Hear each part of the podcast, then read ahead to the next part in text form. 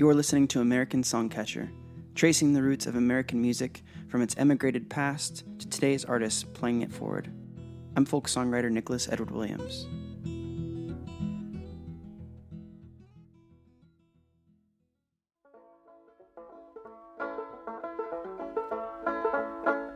I'm going back to that's one and oh turn. Known as the minstrel of the Appalachians, Bascom Lamar Lunsford was born into the mecca of traditional Appalachian folk music, Madison County, North Carolina, in an area called Mars Hill in eighteen eighty-two. The county was split during the Civil War, and fittingly, his father was a Confederate veteran from eastern Tennessee, and his mother came from a musical Unionist family nearby. His mother often sang religious and traditional ballads that she had learned from her family, full of fiddlers and several other instruments. And Bascom was one of seven children, and when he was very young, his father got a fiddle for Bascom and his brother Blackwell to learn on. They played songs from the music that their mother grew up on while she sang along. And by their teens, they were both accomplished players who often performed for neighbors and at school events. Around this time, Bascom took up the banjo, which would become his primary instrument, and began to perform at weddings and square dances. From a young age, Bascom was drawn to seek out songs from family, friends, and acquaintances, learning to sing and play them and add to his collection. This banjo song is called The Last Gold Dollar, rather an elusive banjo tune. Bascom played banjo in a style that was native to western North Carolina, which has a rhythmic upstroke brushing the strings, producing a similar sound to clawhammer banjo, which emphasizes the downstroke. He also played the mandoline, which is an instrument that has a mandolin body with a five-string banjo neck. Later in life, he occasionally played fiddle for dance tunes such as Rye Straw.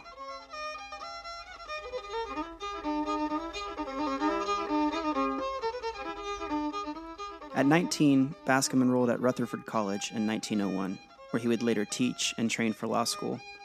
When he left Rutherford, he worked for two years for the East Tennessee Nursery Company, traveling on horseback to sell fruit trees throughout western North Carolina and the neighboring states. This job enabled him to connect with more families in remote areas and add to his vast collection of songs.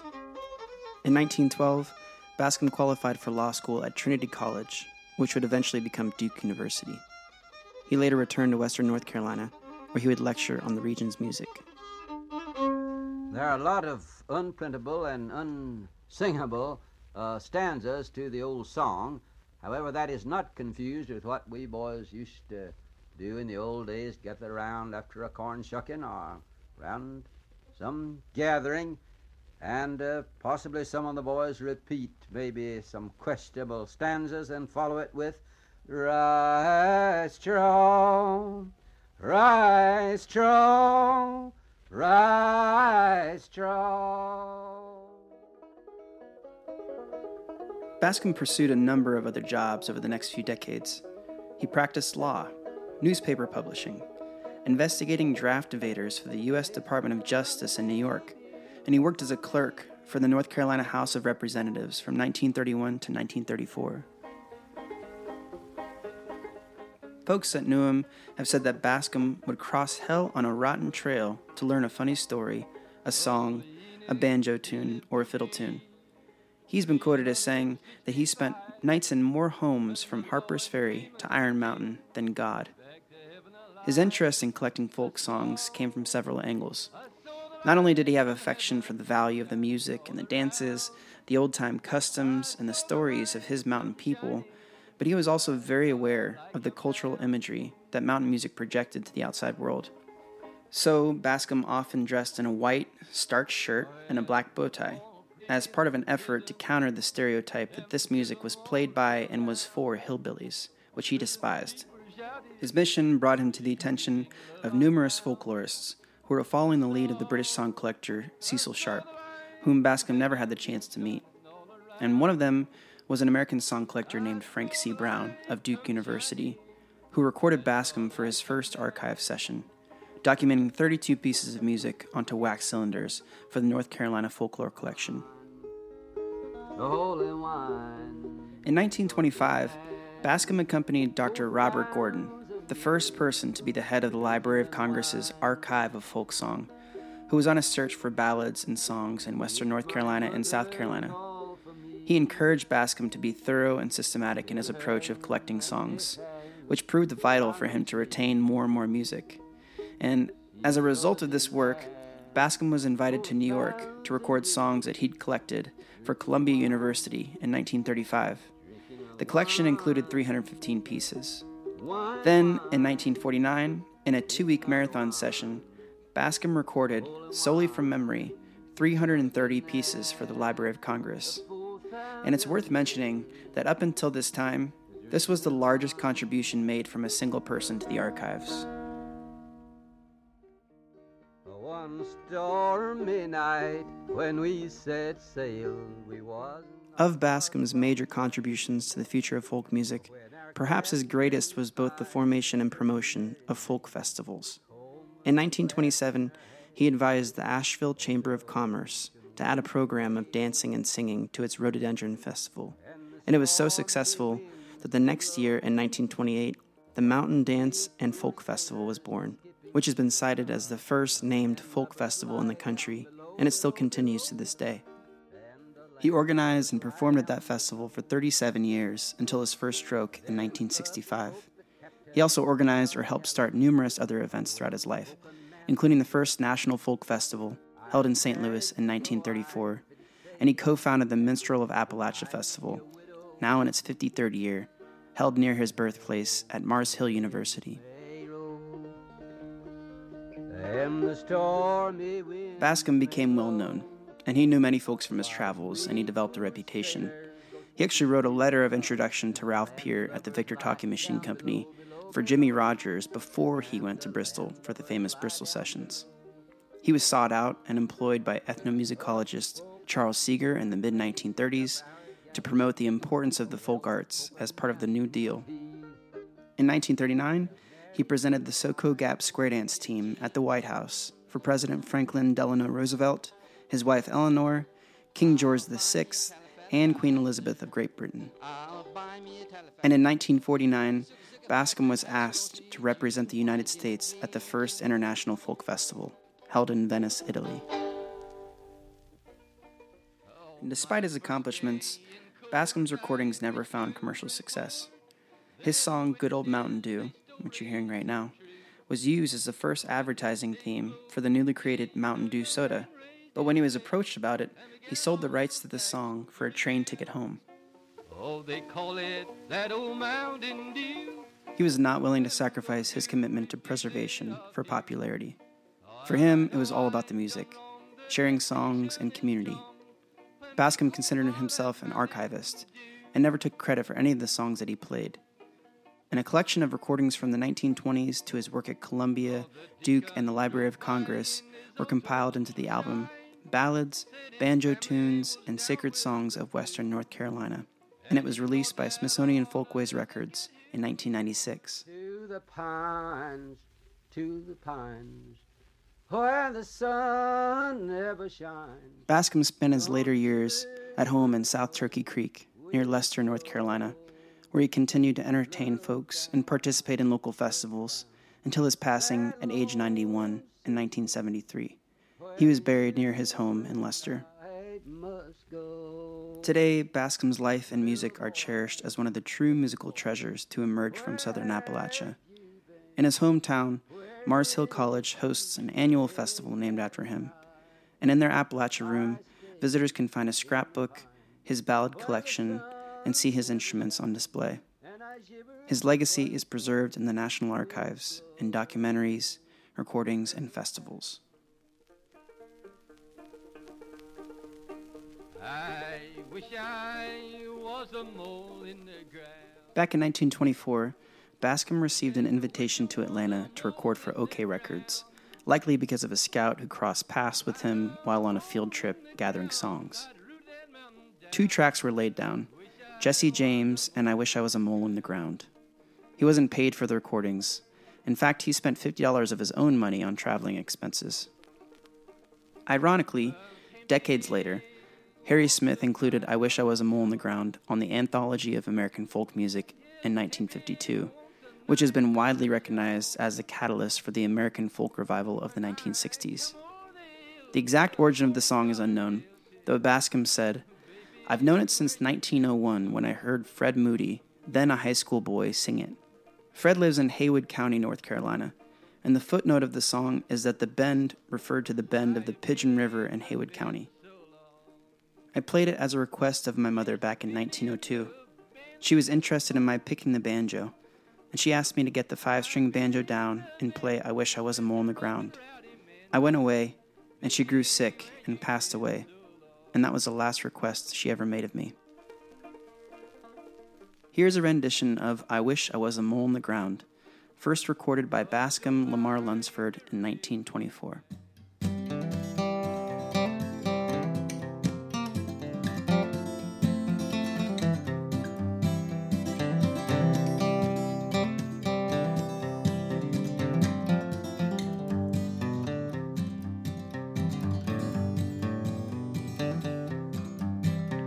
I wish I was a mole in the ground.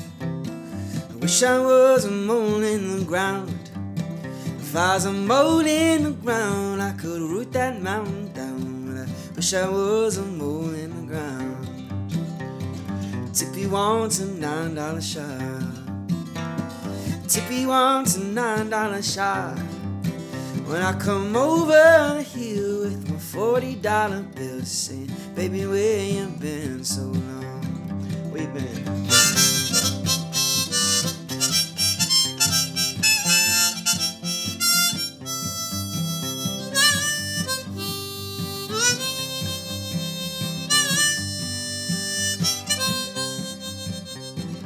I don't like a railroad man. I don't like a railroad man.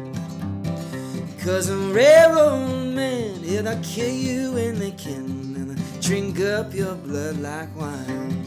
I wish I was a lizard in the spring. I wish I was a lizard in the spring. If I was a lizard in the spring, I could hear my darling sing. But I wish I was a lizard in the spring.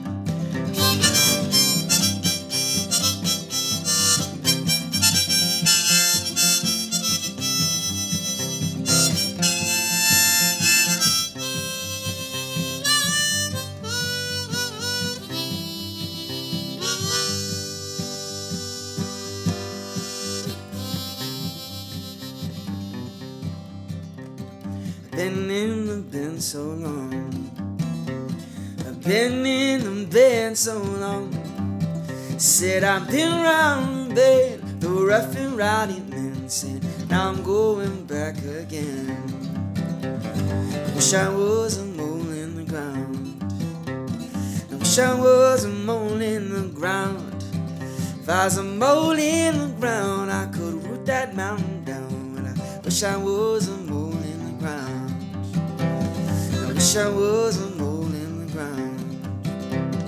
I wish I was a mole in the ground.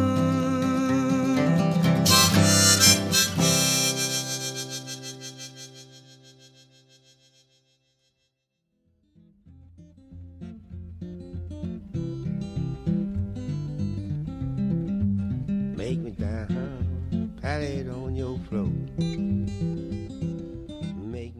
John Smith Hurt, better known as Mississippi John Hurt, was born the son of freed slaves around eighteen ninety-two in Teaock, Mississippi. Growing up in the hill country of Avalon, Mississippi, John was the youngest of ten children. He never recalled having a father during childhood and was brought up by his mother Mary Jane and his older siblings.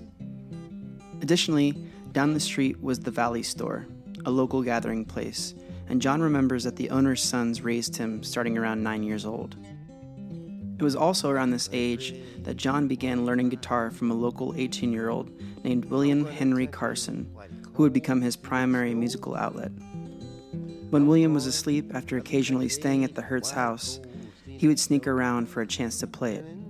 The first tune that John learned from William was called Hop Joint.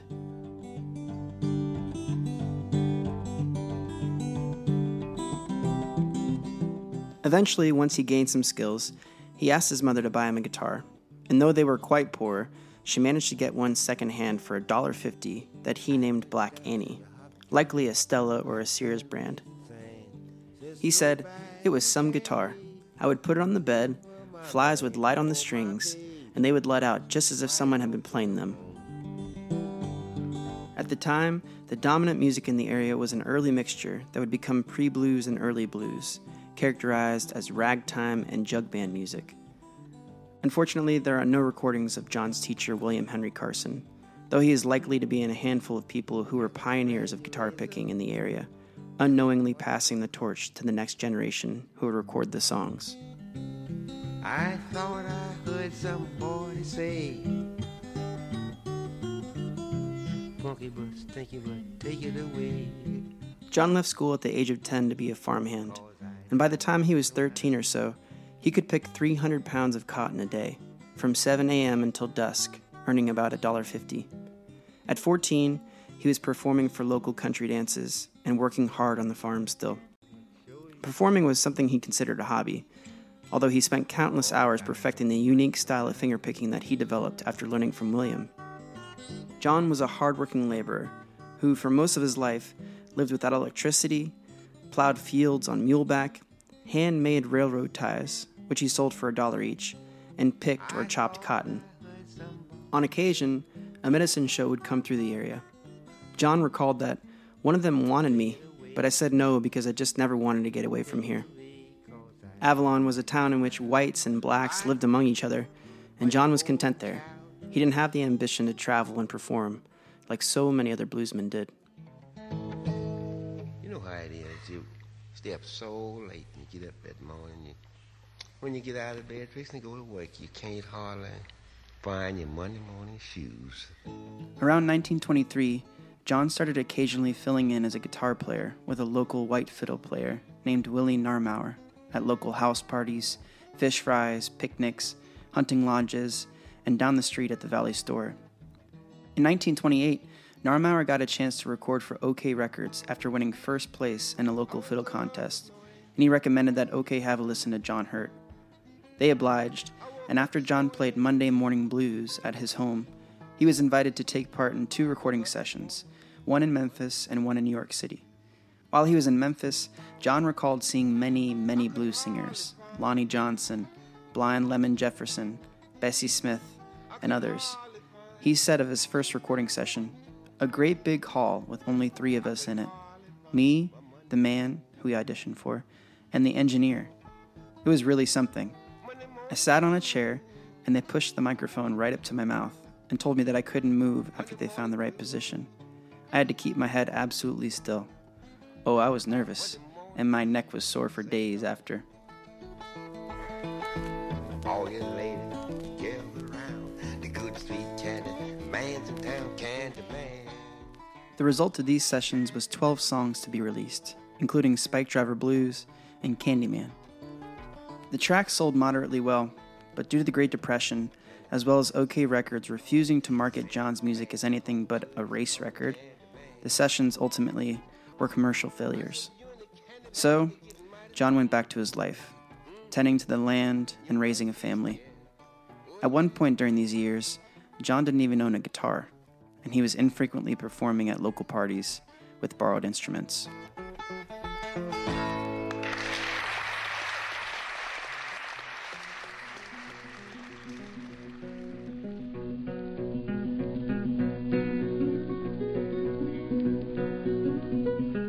John might have lived and died in obscurity if it hadn't been for a few blues enthusiasts and the folk music revival of the late fifties and early sixties. You see, John didn't know it, but his renditions of Frankie and Spike Driver Blues had been added to the now iconic compilation series, The Anthology of American Folk Music, which generated considerable interest in locating him. There was a new generation of listeners and scholars dedicating themselves to locating and preserving America's musical past. None, however, knew what happened to John, and most assumed that he'd died years ago.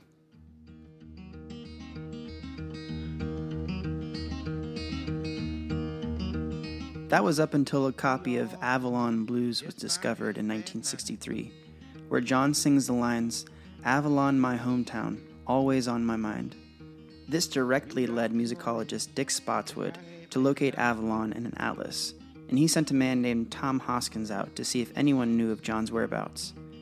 When Hoskins arrived in Avalon, the first person he asked about a guitar player named Hurt directed him to a cabin just a few mailboxes down.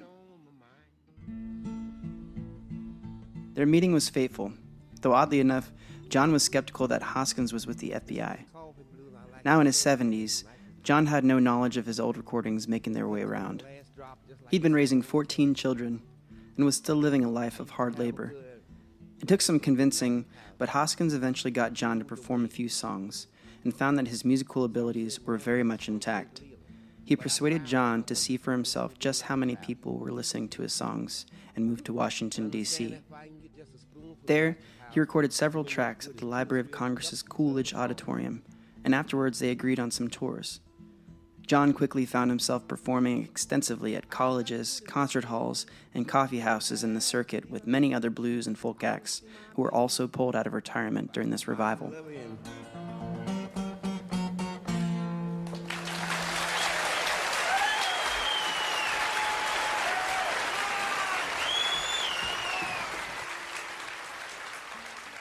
When John was invited to perform at the nineteen sixty-three Newport Folk Festival, he was greeted as a living legend.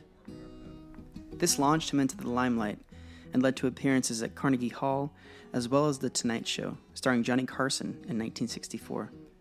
There, John sat on a stool in front of the curtain and sang Nobody's Dirty Business, then said, "I know you know this song, please sing it with me," and began to play "You Are My Sunshine." By the end of the song, the audience was in tears, as was Johnny Carson. They gave him a standing ovation, a rare occurrence at the Tonight Show in those days. You are my sunshine, my only sunshine. You make me happy when skies are green. John would go on to record three albums for Vanguard Records, with songs that would become a defining influence on guitar players and songwriters for generations. His final recordings were done in a hotel in New York City in nineteen sixty-six, and they were compiled into the album Last Sessions, released in nineteen seventy-two. The record showed that John's voice and guitar playing was just as strong as those first OK recordings in the twenties. He was last seen in the public eye on Pete Seeger's television program Rainbow Quest, and died on November second, nineteen sixty-six, of a heart attack in Grenada, Mississippi. John was inducted into the Blues Hall of Fame in nineteen eighty-eight, and what he left behind is very much alive today. The Mississippi John Hurt Foundation, a nonprofit started by his granddaughter, preserves his legacy and provides musical and educational programs to disadvantaged youth. You can visit the home that he lived in for most of his life in Avalon, Mississippi, an endearing three-room shack that is now officially the Mississippi John Hurt Museum. You can see how John lived, filled to the brim with items that belonged to him, graciously donated by fans and locals who knew him, and you can go to the annual event held there, the Mississippi John Hurt Music Festival.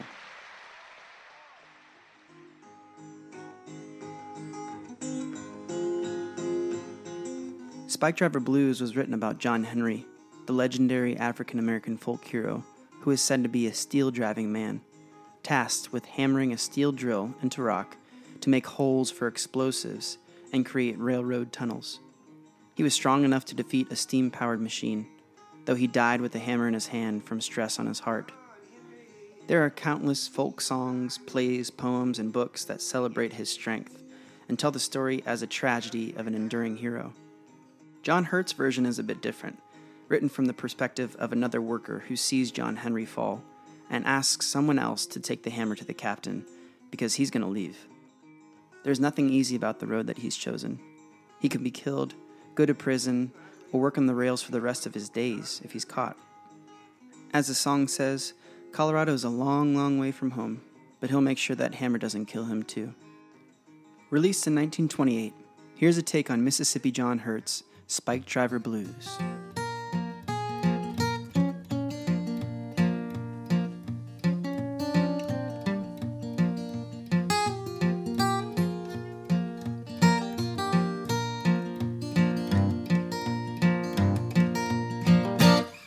John Henry was a steel driving boy, but he went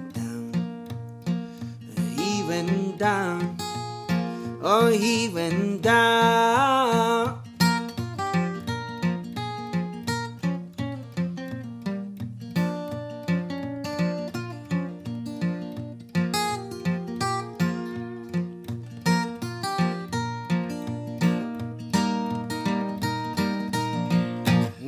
Take my hammer, won't you carry it to my captain? You can tell him I'm gone, tell him I'm gone, I tell him I'm gone, oh. Mm-hmm. This old hammer done killed John Henry, but it won't kill me, ain't gonna kill me. I'm gonna kill me.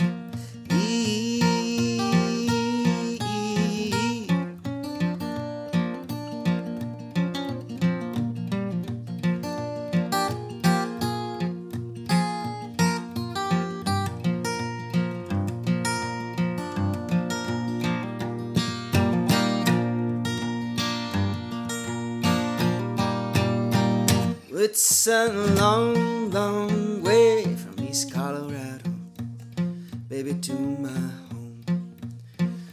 to my home, honey, to my home, or oh, to my home, oh. Mm-hmm.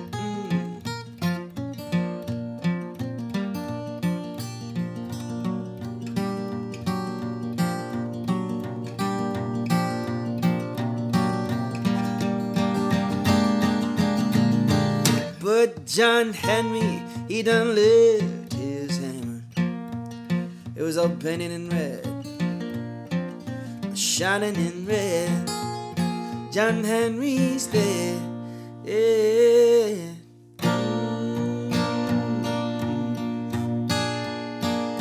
Oh, he's dead.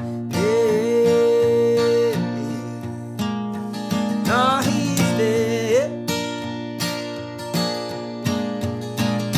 He's dead.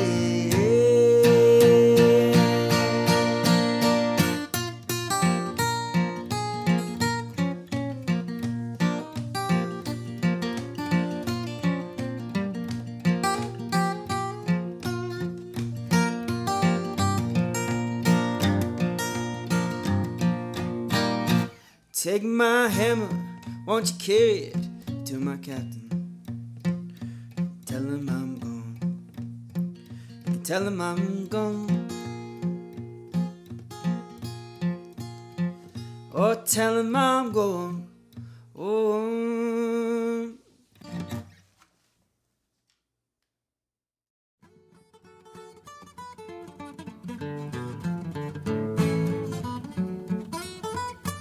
You got to move, you got to move, you got to move. Reverend Gary Davis, also known as Blind Gary Davis, was born on April thirtieth, eighteen ninety-six in the Piedmont section of upstate South Carolina. On a farm, he said, way down in the sticks, so far you couldn't hear a train whistle blow unless it was on a cloudy day. Of the eight children his mother had, he was the only one who survived to adulthood. As an infant, he had a condition known as sore eyes when he was three weeks old, so the doctor used some kind of ointment, and Gary thinks it was probably from a medicine show, that caused ulcers to grow over them, and eventually he went blind. He remembers being poorly treated and unwanted by his mother, and his father placed him in the care of his paternal grandmother because he was constantly in trouble. When Gary was ten years old, his father was killed in Birmingham, Alabama, and he later said that he'd been told his father was shot by the Birmingham sheriff.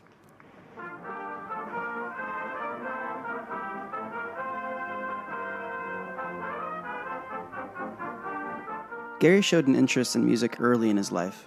On Saturday mornings, he would light up when the minstrel shows would arrive and travel through town with large brass bands and drum sections. He made a guitar out of a pie pan around the age of seven and taught himself to play it, as well as banjo and harmonica, and he began playing local dances for white people. He first encountered what came to be called the blues around nineteen ten, when he heard someone picking on the street.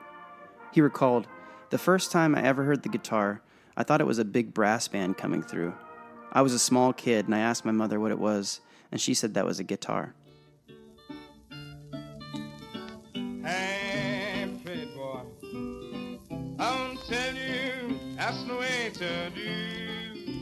Around nineteen eleven, when Gary was a teenager, his grandmother moved the family to Greenville, South Carolina, and he became a student of a local blind virtuoso named Willie Walker, who you're hearing right now.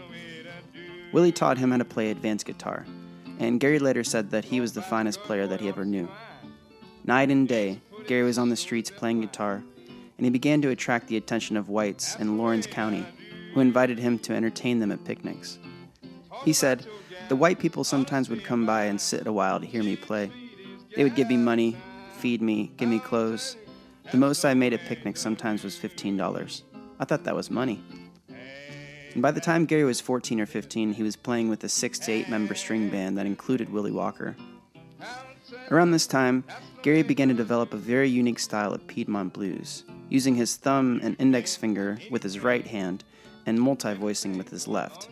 This is a technique where any given chord is played elsewhere from the standard location on the neck, changing the order in which the notes are stacked to create a new voice for the chord. In this style, he was playing traditional gospel, ragtime, blues, and he started composing original tunes, all with the mindset of hearing those traveling brass bands coming out of his guitar.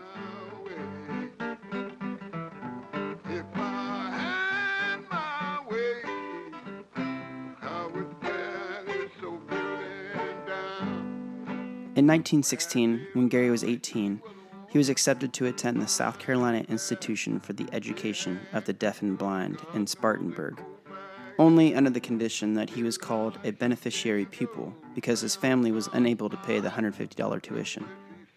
He learned to read New York Point, a precursor to Braille, though he felt very constrained there, and he left after six months, later saying that he didn't like the food. He got tired of playing in string bands and splitting fifty dollars for a night of music with five other musicians. He described the others as unambitious. "We would have got somewhere if I could have got them to come on and go with me, but you see, I couldn't get them nowhere." So, in the mid nineteen twenties, Gary began to travel around South Carolina, North Carolina, and Tennessee, performing in the streets and teaching guitar to make a living.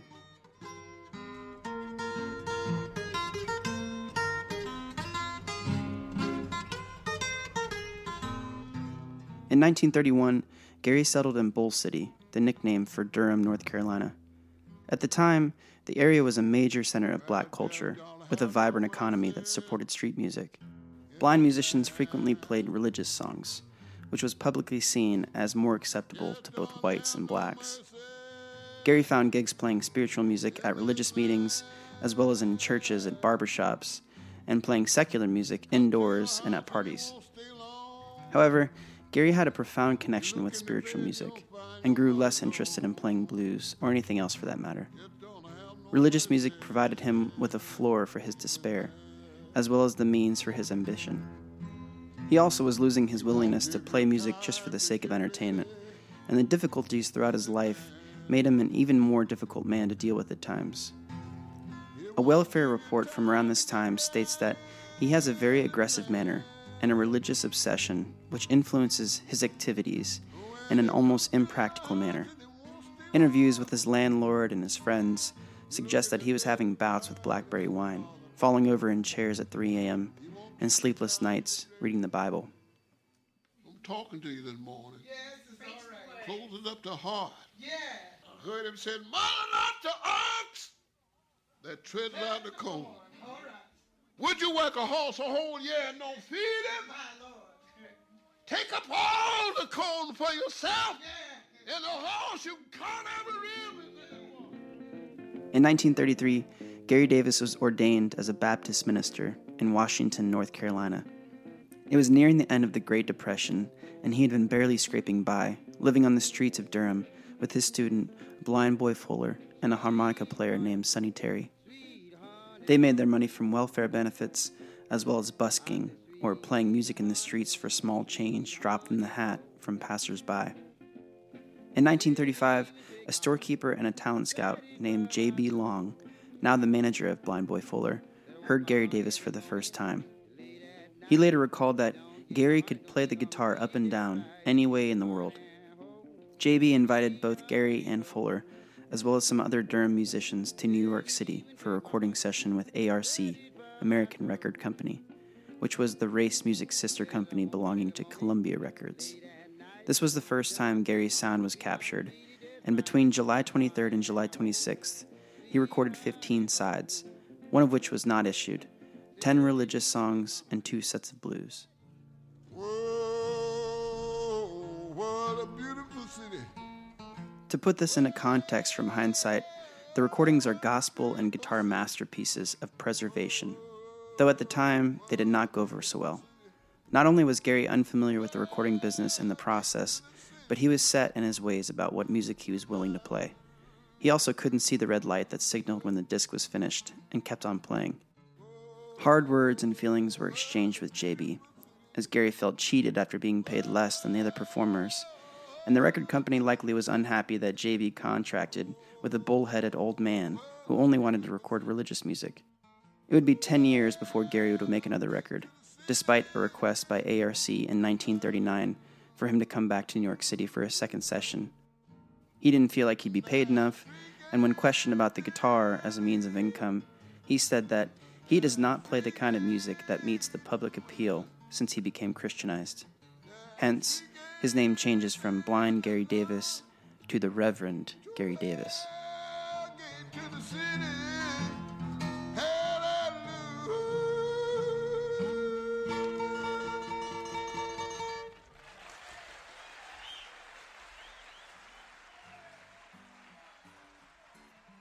When the music scene in Durham began to decline, Gary made a few trips to New York City, a place that he'd grown fond of from his time recording there. In nineteen forty-three, he and his new wife Annie moved to one sixty-ninth Street in Harlem, where they lived for the next eighteen years. Gary became a minister at the Missionary Baptist Connect Church, and he continued busking, becoming famously known as the Harlem Street Singer. Surviving decades of trials and deep poverty was just part of life for him, and his time in Harlem with Annie was no different.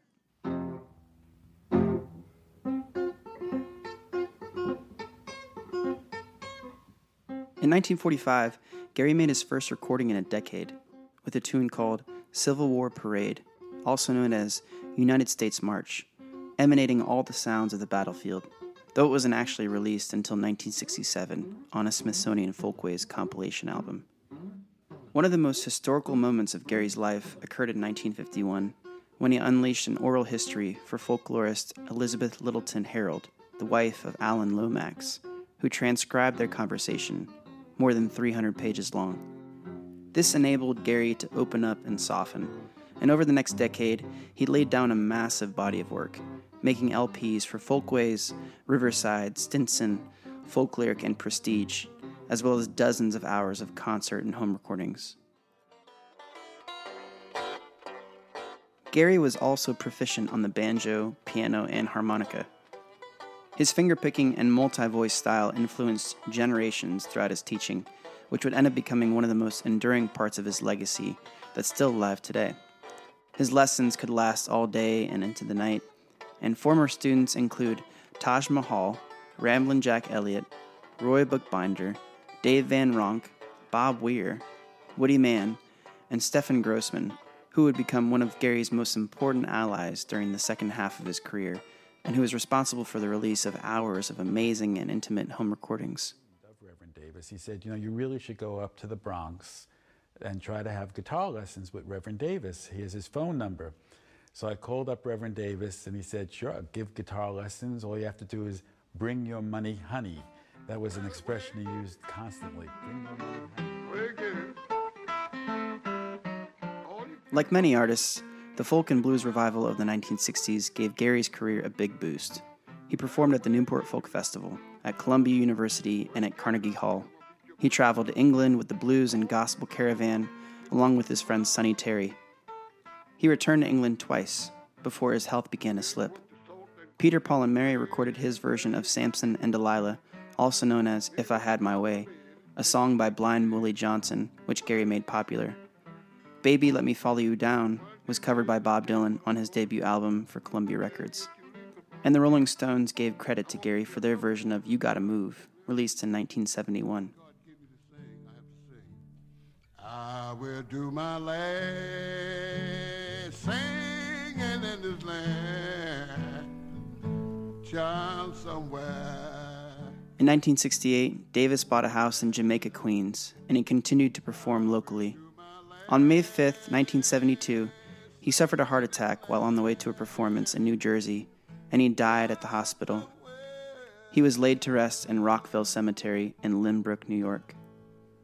On a personal note, the Reverend Gary Davis also taught an incredible musician named Andy Cohen, who's out there, sharing Gary's teachings today, and he taught my mentor, Joan Crane, who passed away in January of this year.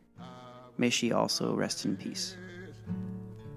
Singing in this land, child somewhere. Here's a version that Joan taught me of Slow Drag, also known as Cincinnati Flow Rag, a song which Gary attributed to learning from Blind Willie Walker.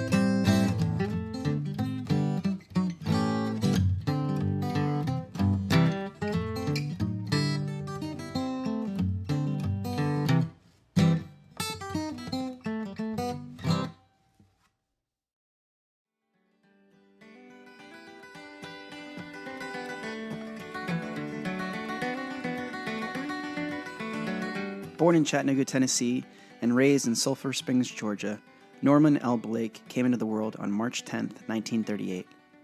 The town was as small as it gets, nearly straddling the border of Alabama, and the name has moved over the ridge to Sulphur Springs, Alabama, as the original location has been declared a ghost town. Back then, Norman was raised in a very rural environment, without electricity, modern conveniences, or a telephone. The town church was a one-room schoolhouse that at one point was in Ripley's Believe It or Not, as the only church where the preacher stood in the state of Georgia and the congregation sat in Alabama. Norman and his family listened to old-time and country music by the Carter Family, Roy Acuff, and the Monroe Brothers on wind-up phonographs and a battery-powered radio that his father rigged up to run off of a car battery. It was a simple life on dirt roads in a tri-state area of the South. When the railroad locomotives came running through town twenty-two times a day, it was the big excitement during Norman's early days. He recalled that the nearby A G S Railroad had the steam and the green and gold locomotives. It was really quite a scene. It certainly stirred the blood. Around age eleven or twelve, Norman started learning guitar, imitating the style of Maybelle Carter and her famous Carter Scratch, using a thumb and fingerpick in the same way that the early bluegrass guitarists also played. Soon, he was playing the mandolin, dobro, and fiddle by his teens. His professional career started when he dropped out of school at age sixteen to pursue music with a group called the Dixieland Drifters, much to his mother's dismay. His father was supportive of his musical pursuit ever since he declared that it was what he wanted to do with his life. The group he joined was going up to Knoxville, Tennessee to perform on W N O X radio for the Tennessee Barn Dance Show on Saturday nights. And these were some of Norman's first performances on stage. The M C of the show later told them, "Boys, just remember, start off good and end good, but what you do in the middle is not as important. Just start good and end good." In the late nineteen fifties, Norman was in his mid-twenties when he started performing with Walter Forbes and Bob Johnson, known as the Lonesome Travelers. By nineteen fifty-nine, the group started performing at the Grand Ole Opry in Nashville, where they would be invited back often at different times over the next decade. Around nineteen sixty, Norman was drafted into the Army and served as a radio operator in the Panama Canal Zone. Mandolin in hand, he started a popular bluegrass band known as the Cobb Mountaineers, voted best band in the Caribbean Command.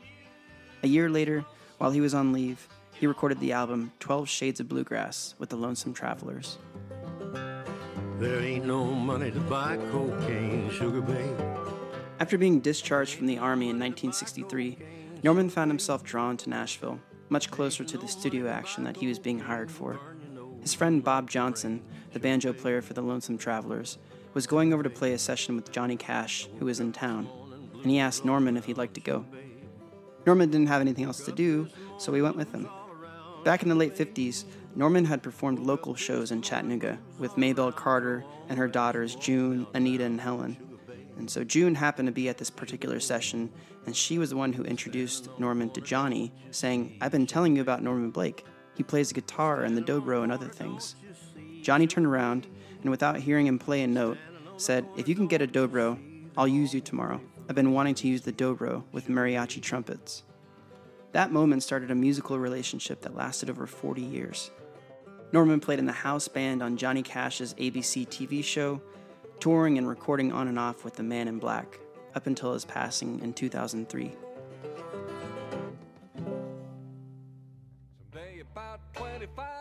The early seventies were quite busy for Norman, as if he wasn't already. In nineteen seventy-one, multi-instrumentalist John Hartford asked Norman, as well as the famous fiddler Vassar Clemens, to record the album Aeroplane, blending traditional bluegrass with the spirit of the sixties and seventies feel-good renaissance. The songs are highlighted by a unique approach to lyrical content, as well as innovative interplay between these virtuosos. This album largely inspired the newgrass movement that ensued. Unfortunately, the R C A record label didn't really understand Hartford's musical vision, and the album was not a big commercial success. In nineteen seventy-two, Norman released his critically acclaimed debut solo album, Home in Sulphur Springs, still widely considered to be one of his best, demonstrating his incomparable loose and precise right-hand guitar style and a broad catalog of songs. All the good times are past and gone. That same year, Norman was performing a gig with his group at the Exit Inn in Nashville. The opening act was a folk group called Natchez Trace, and one member was a classically trained cellist named Nancy Short. They hit it off. Norman and Nancy began touring together in nineteen seventy-four and were married a year later. Soon after his debut, he and Nancy recorded their first album, The Fields of November, with Nancy on hillbilly cello. Eventually, Nancy moved on from cello to instruments such as the fiddle, acoustic guitar, mandolin, bass, and accordion.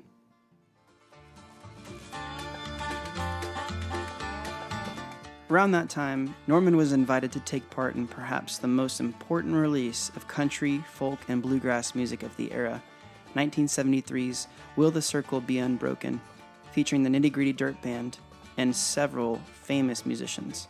Norman humbly took the back seat on guitar to Doc Watson and provided dobro on the double disc album.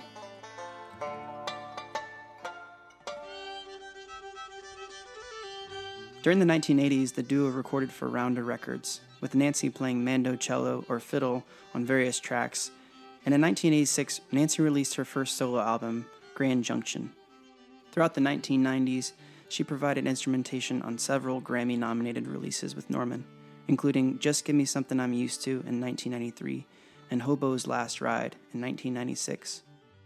In nineteen ninety-seven, Norman and Nancy divorced, though they remarried three years later. As Norman put it, the divorce just didn't work out.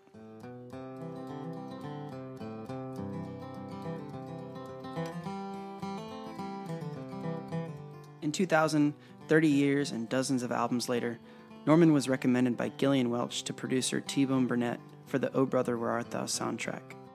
She said he was just the guy to help introduce classic American old-time and folk to a slightly shorter-haired generation. He sang the classic You Are My Sunshine and then performed the instrumental version of Man of Constant Sorrow for the soundtrack. It won several Grammys, sold eight million copies, and made enough money for him and Nancy to start their retirement from the road. He said, "My wife Nancy and I were so busy out on the road for a number of years just entertaining people, you know, doing our shows. We did not fly.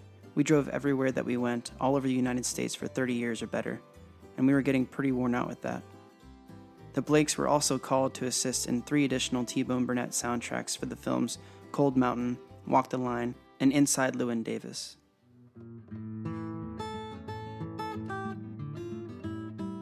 In two thousand fifteen, Norman released the first recording of all original material in over thirty years, titled Wood, Wire, and Words. The album was nominated for a Grammy for Best Folk Album of the Year. Of course, Nancy Blake made a musical guest appearance as well.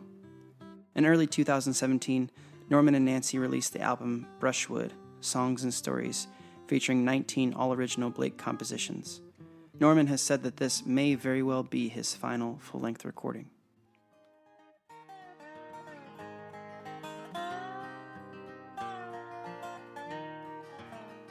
Although he's known as one of the most prominent steel string flat pickers of the last fifty years, Norman Blake's legacy is more vast than that, and he's never shown much interest in slowing down.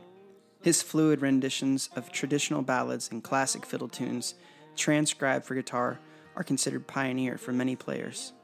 His originals have become bluegrass and folk standards, such as Ginseng Sullivan, Slow Train Through Georgia, and Church Street Blues.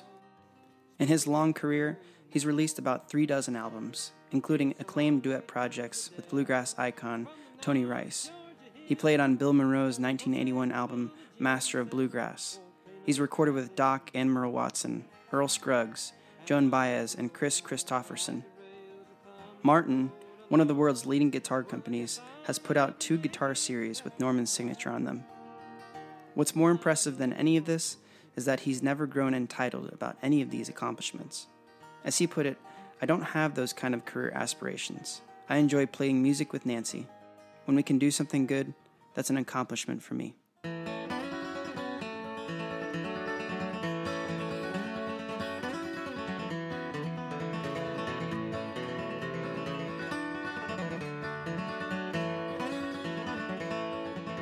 Now eighty-two years old, Norman has never stayed away long from his home in Sulphur Springs. He's toured and traveled all over, but he always comes back to North Georgia. For over thirty years, he and Nancy have lived in the same farmhouse, just down the road from where he grew up and went to grade school. The two still play music together every day, content at home, though they still do occasional concerts close by. The Blakes continue to embody the old songs and musical values, and there is no better couple to be crowned America's purveyors of old-time music. Here's a rendition of Norman Blake's Church Street Blues, written while he was in Nashville and missing those North Georgia hills. But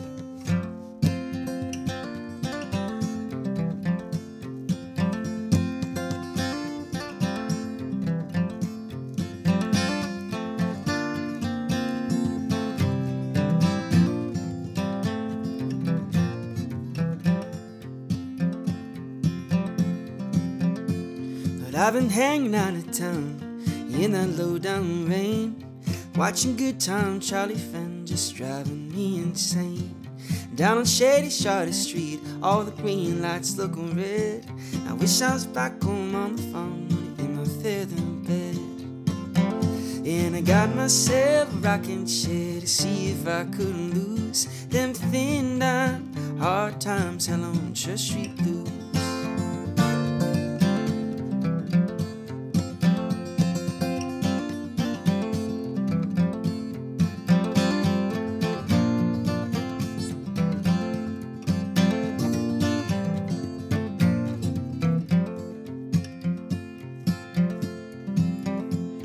Found myself a pick-up friend, read yesterday's news. I folded on page twenty-one, stuck it in my shoes. And I gave a nickel to the poor, my good turn for the day. Folded up my little fold and I threw it far away. And I got myself a rocking chair to see if I couldn't lose them thin dime hard times hell on Church Street Blues.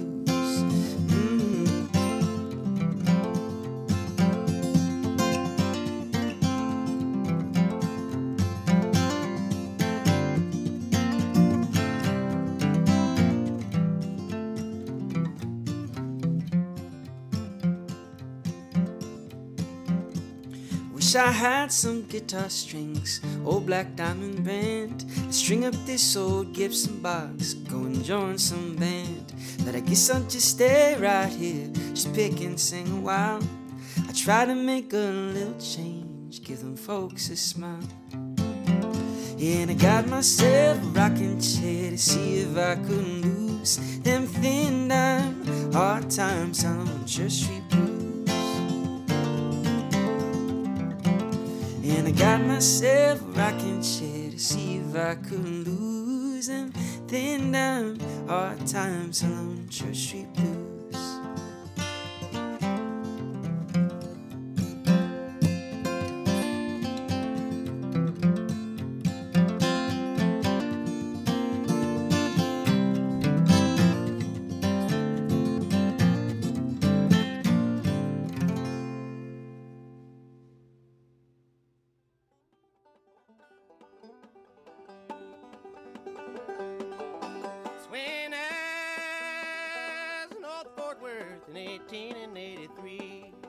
William Curry Watson was born on September twenty-third, nineteen seventy-nine, in the racetrack town of Watkins Glen in upstate New York.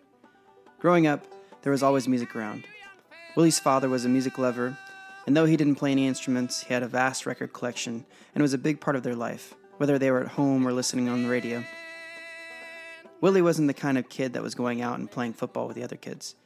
He was more likely to be painting, drawing, or creating something. And though he resonated with music early on, he didn't realize that he could actually sing until joining the school choir. I remember very specifically after a recital. People in my family said all they could hear was me, he said. I didn't think anything of it. A few years later, when I was about ten, Roy Orbison had that comeback hit, You Got It, and I loved that.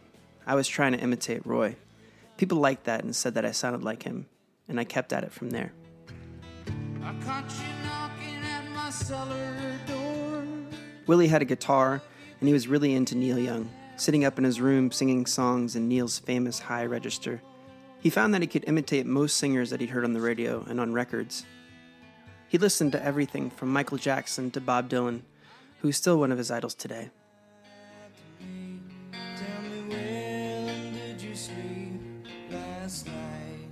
By the early nineties, like most introspective kids, Willie was really into Nirvana. When the now-famous M T V Unplugged session came out and Kurt Cobain briefly mentioned Leadbelly, Willie remembered that his father had a Leadbelly record down in the basement.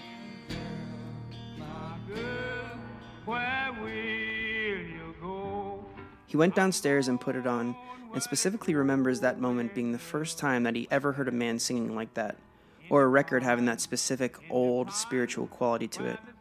He was blown away, and he was only twelve years old. During the next few decades, this moment would be essential as Willie headed in the direction of the musical past that he was destined to play. Don't you lie to me. Tell me where did you sleep last night? Come on in. In seventh grade, Willie began learning clawhammer banjo, inspired by a local group called the Horseflies, headed by Richie Stearns and Judy Hyman, who was mixing old-time fiddle music with nineteen eighties pop. While Richie played clawhammer banjo, Judy played the fiddle and would dance around the stage to the drum beat, headbanging with her eyes rolling in the back of her head. Willie thought it was the coolest thing that he'd ever seen. At its core, it was fun dance music, and it moved him in a big way. That was his introduction to old-time music in Ithaca. For forty years, Ithaca had been nationally recognized as a center for old-time music. By the time Willie got to high school, both Ithaca and its neighboring Tompkins County were hosting plenty of old-time and fiddle music events. Some were organized by Richie Stearns and a group called Don of the Buffalo, who started the local Finger Lakes Grassroots Festival in the summer of nineteen ninety-one.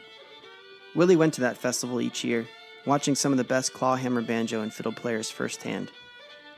Soon, he was learning more and more at the weekly old-time jams, and he found that singing in that high, lonesome mountain sound fit the Neil Young register that he'd been into for years, only this style had more volume to it. At sixteen, Willie dropped out of high school, along with his friend Ben Gold, so that they could pursue music. They formed a band called The Funnest Game, which, just like the Horseflies, had clawhammer banjo, electric guitar, congas, and drums. Their style of electric old-time was earning respect among local musicians, and they gradually gained a following in the southern region of the state, appearing annually at the Finger Lakes Grassroots Festival. All of these influences created an authenticity that Willie started forming with traditional and old-time music. He was unearthing Smithsonian Folkways albums, including the groundbreaking Harry Smith compilation, Anthology of American Folk Music. As he put it, I was just exposed to all kinds of stuff. It could have been anything, and I would still be playing music because I could sing like anybody or anything that I wanted to. That's why I feel so fortunate. A lot of people don't have that, and I never take it for granted. I found a direction in life at a very young age. In nineteen ninety-eight, at age nineteen, Willie met Ketch Secker, a fiddler from Virginia, who arrived in Ithaca to be with his girlfriend, who was attending Cornell, and she had recently broken up with him, though many, many years later, they would marry. Willie and Ketch got to talking about starting a band with Ben Gold, Ketch's best friend from Virginia, Chris Critter Fuquay, and a wandering folk singer that Ketch met while picking blueberries in Maine, named Kevin Hayes. Willie and Gold quit the funnest game and took a chance. These boys were all in a hard place. They didn't have much between them. Just a few hundred dollars, a large brown van, a rusty old black Volvo with flame decals, and a dog.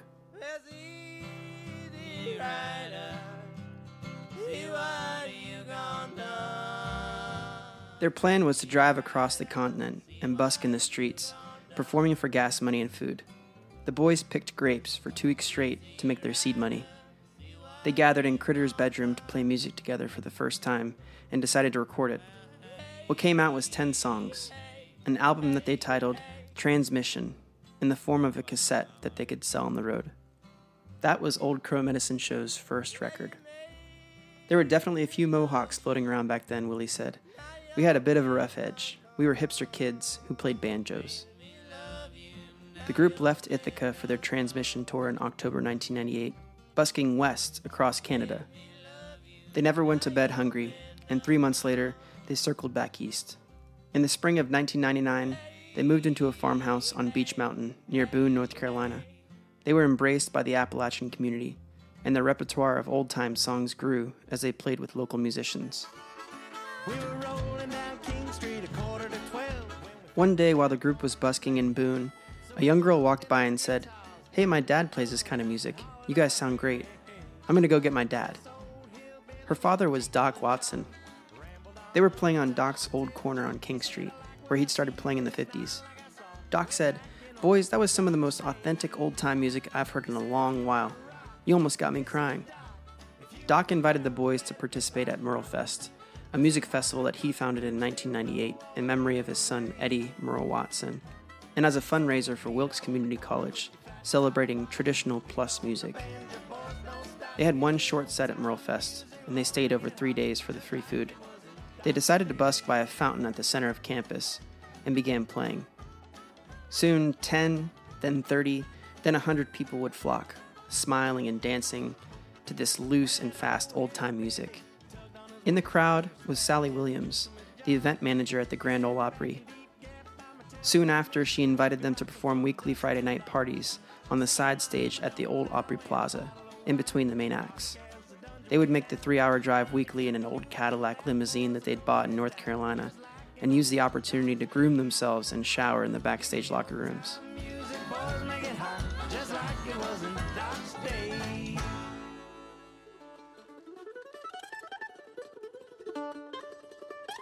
In two thousand, the band moved to Nashville. A few weeks after arriving, they landed a guest spot at the Grand Ole Opry, which had just moved back to its original location at the Ryman Auditorium, considered the mother church of country music.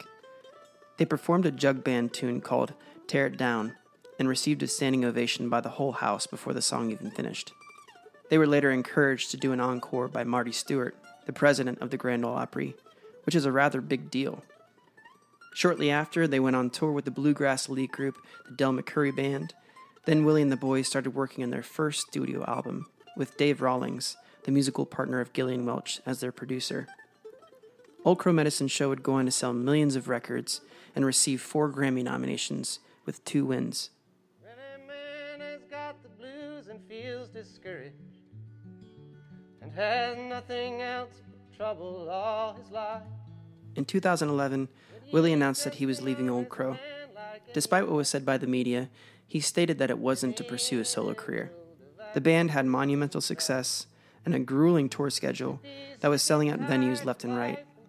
He didn't want to leave, but it was a trying time being in that band for so many years, and as a new parent, all things pointed to a need for change. When Willie left, he didn't know what to do next. He knew he had to do something and that he couldn't really wait too long, otherwise he thought people might forget who he was. He started writing songs again, but he didn't like what he was putting on paper because he didn't feel like they were as good as some of his older songs. He thought about putting together some kind of band. He decided to get out there and try some solo shows with the material that he was writing and mix in a few old traditional songs. People seemed to enjoy the sets, though after about three or four shows, he felt like he was struggling to be both comfortable and entertaining on stage, and was still put off about his writing.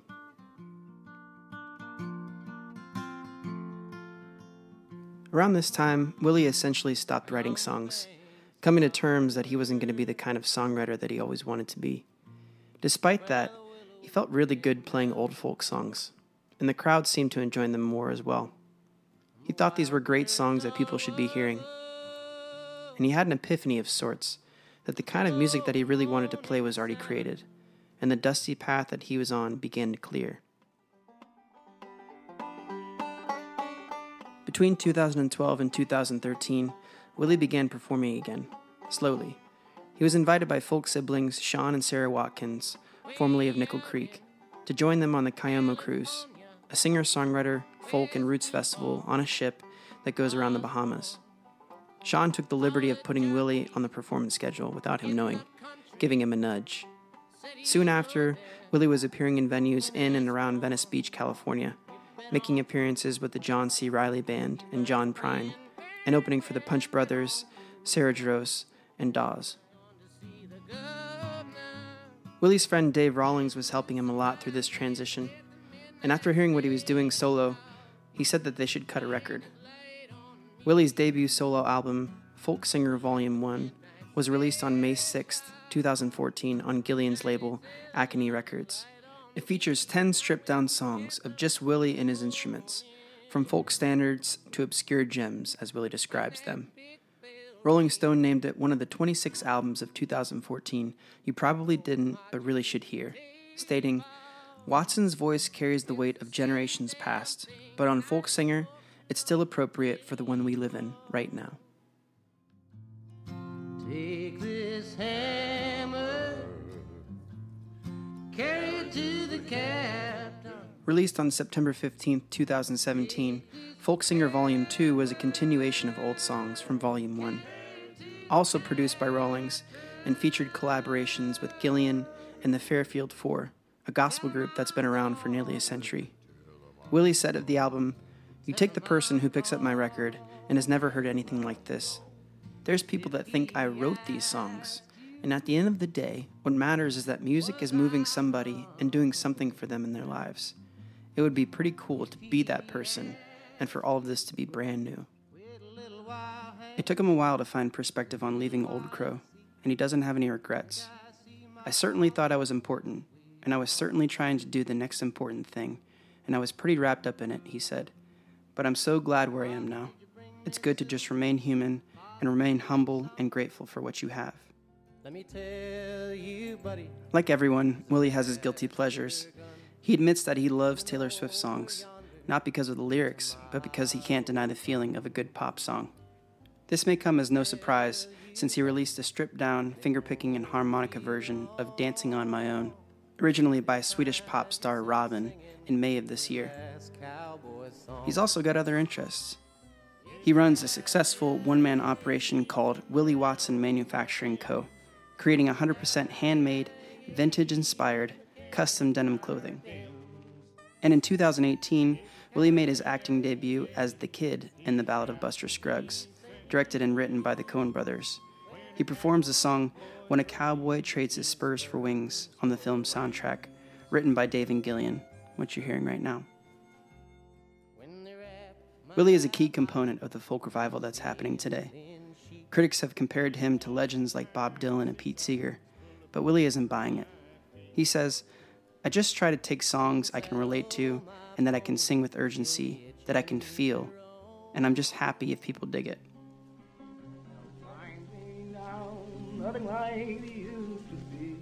On his first album, Folk Singer Volume one, is Willie's rendition of a song that was written by Richard Rabbit Brown called James Alley Blues and recorded in nineteen twenty-seven for Victor Records.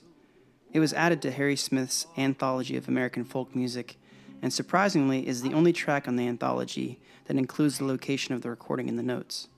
It has a dark yet somewhat humorous approach to common concerns in blues lyrics, complaining that women are mean mistreaters.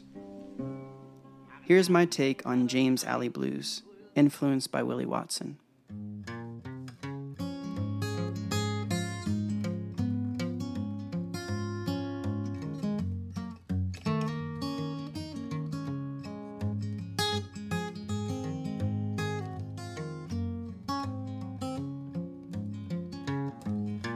Times right now ain't nothing like they used to be.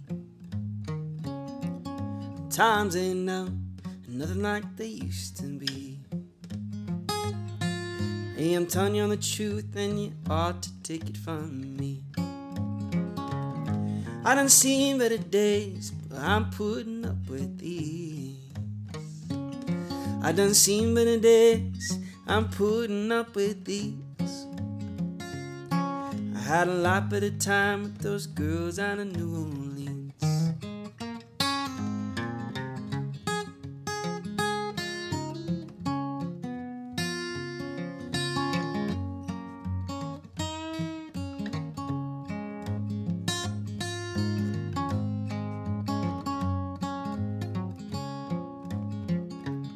Cause I was born in the country, she thinks I'm easy to rule. I was born in the country, she thinks I'm easy to rule. She tried to hitch me to a wagon and drive me like a mule. You know I bought the groceries and I paid the rent.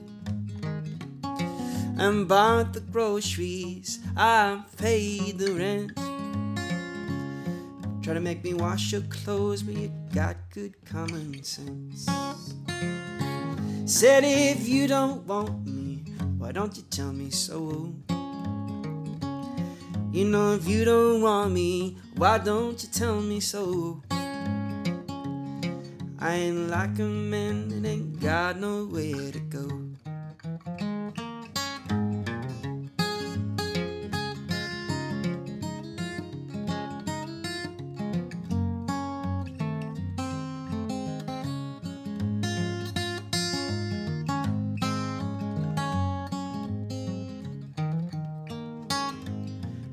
Sugar for sugar, you want salt for salt. I give you sugar for sugar, you get the salt for salt. If you can't get along with that, well, it's your own damn fault.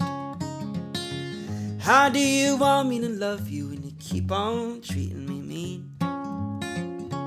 How do you want me to love you when you keep on treating me mean? You're my daily thoughts and my nightly dreams.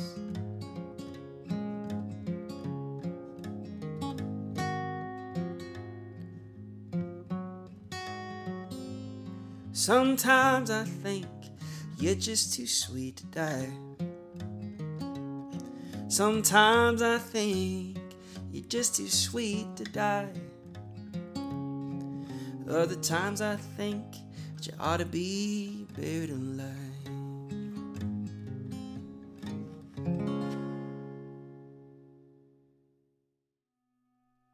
Some people say a man is made out of mud. A poor man's made out of muscle and blood. Muscle and blood and skin and bones. A mind that's weak and a back that's strong. You load... That's a wrap for episode two. If you're enjoying what you hear, this is a one-man operation, and the more people listening, the better. So please do share on Facebook and Instagram at American Songcatcher. Today's Shine a Light goes out to Pickin' for Progress with Joe Troop of the Grammy-nominated Latin Grass Ensemble, Che Apalache. This series is dedicated to raising and illuminating the voices of North Carolina citizens who will be directly impacted by both the local and federal elections this November. To watch these eye-opening episodes, find at Cheapalache on Instagram. That's C-H-E dot A P A L A C H E. And if you live in North Carolina, head to vote N C dot org to find out more information on voting. And wherever you live, make sure you register to vote. This episode was brought to you by the community of supporters on Patreon. If you're interested in becoming a direct supporter of the show, please visit patreon.com slash American Songcatcher. I'd love to have you on board to fund this independent program. Huge thanks goes out to the Smithsonian Folkways for all of their crucial work in preserving the legacy of these artists and these songs, the Library of Congress's complete national recording registry, archive dot org, and all of the effort that they put into transferring cultural artifacts into digital form, and all of the website resources that were used in this episode, which are hyperlinked in the description. The intro song is Payday by Mississippi John Hurt from the Today album. The outro song is sixteen tons, performed by Tennessee Ernie Ford, originally written by Merle Travis. This episode was produced, researched, recorded, and distributed by myself, Nicholas Edward Williams. In the words of Mississippi John Hurt, the blues ain't nothing but a good woman on your mind. Here's to the songs of old. May they live on forever. See you next time on American Songcatcher. I owe my soul to the company store.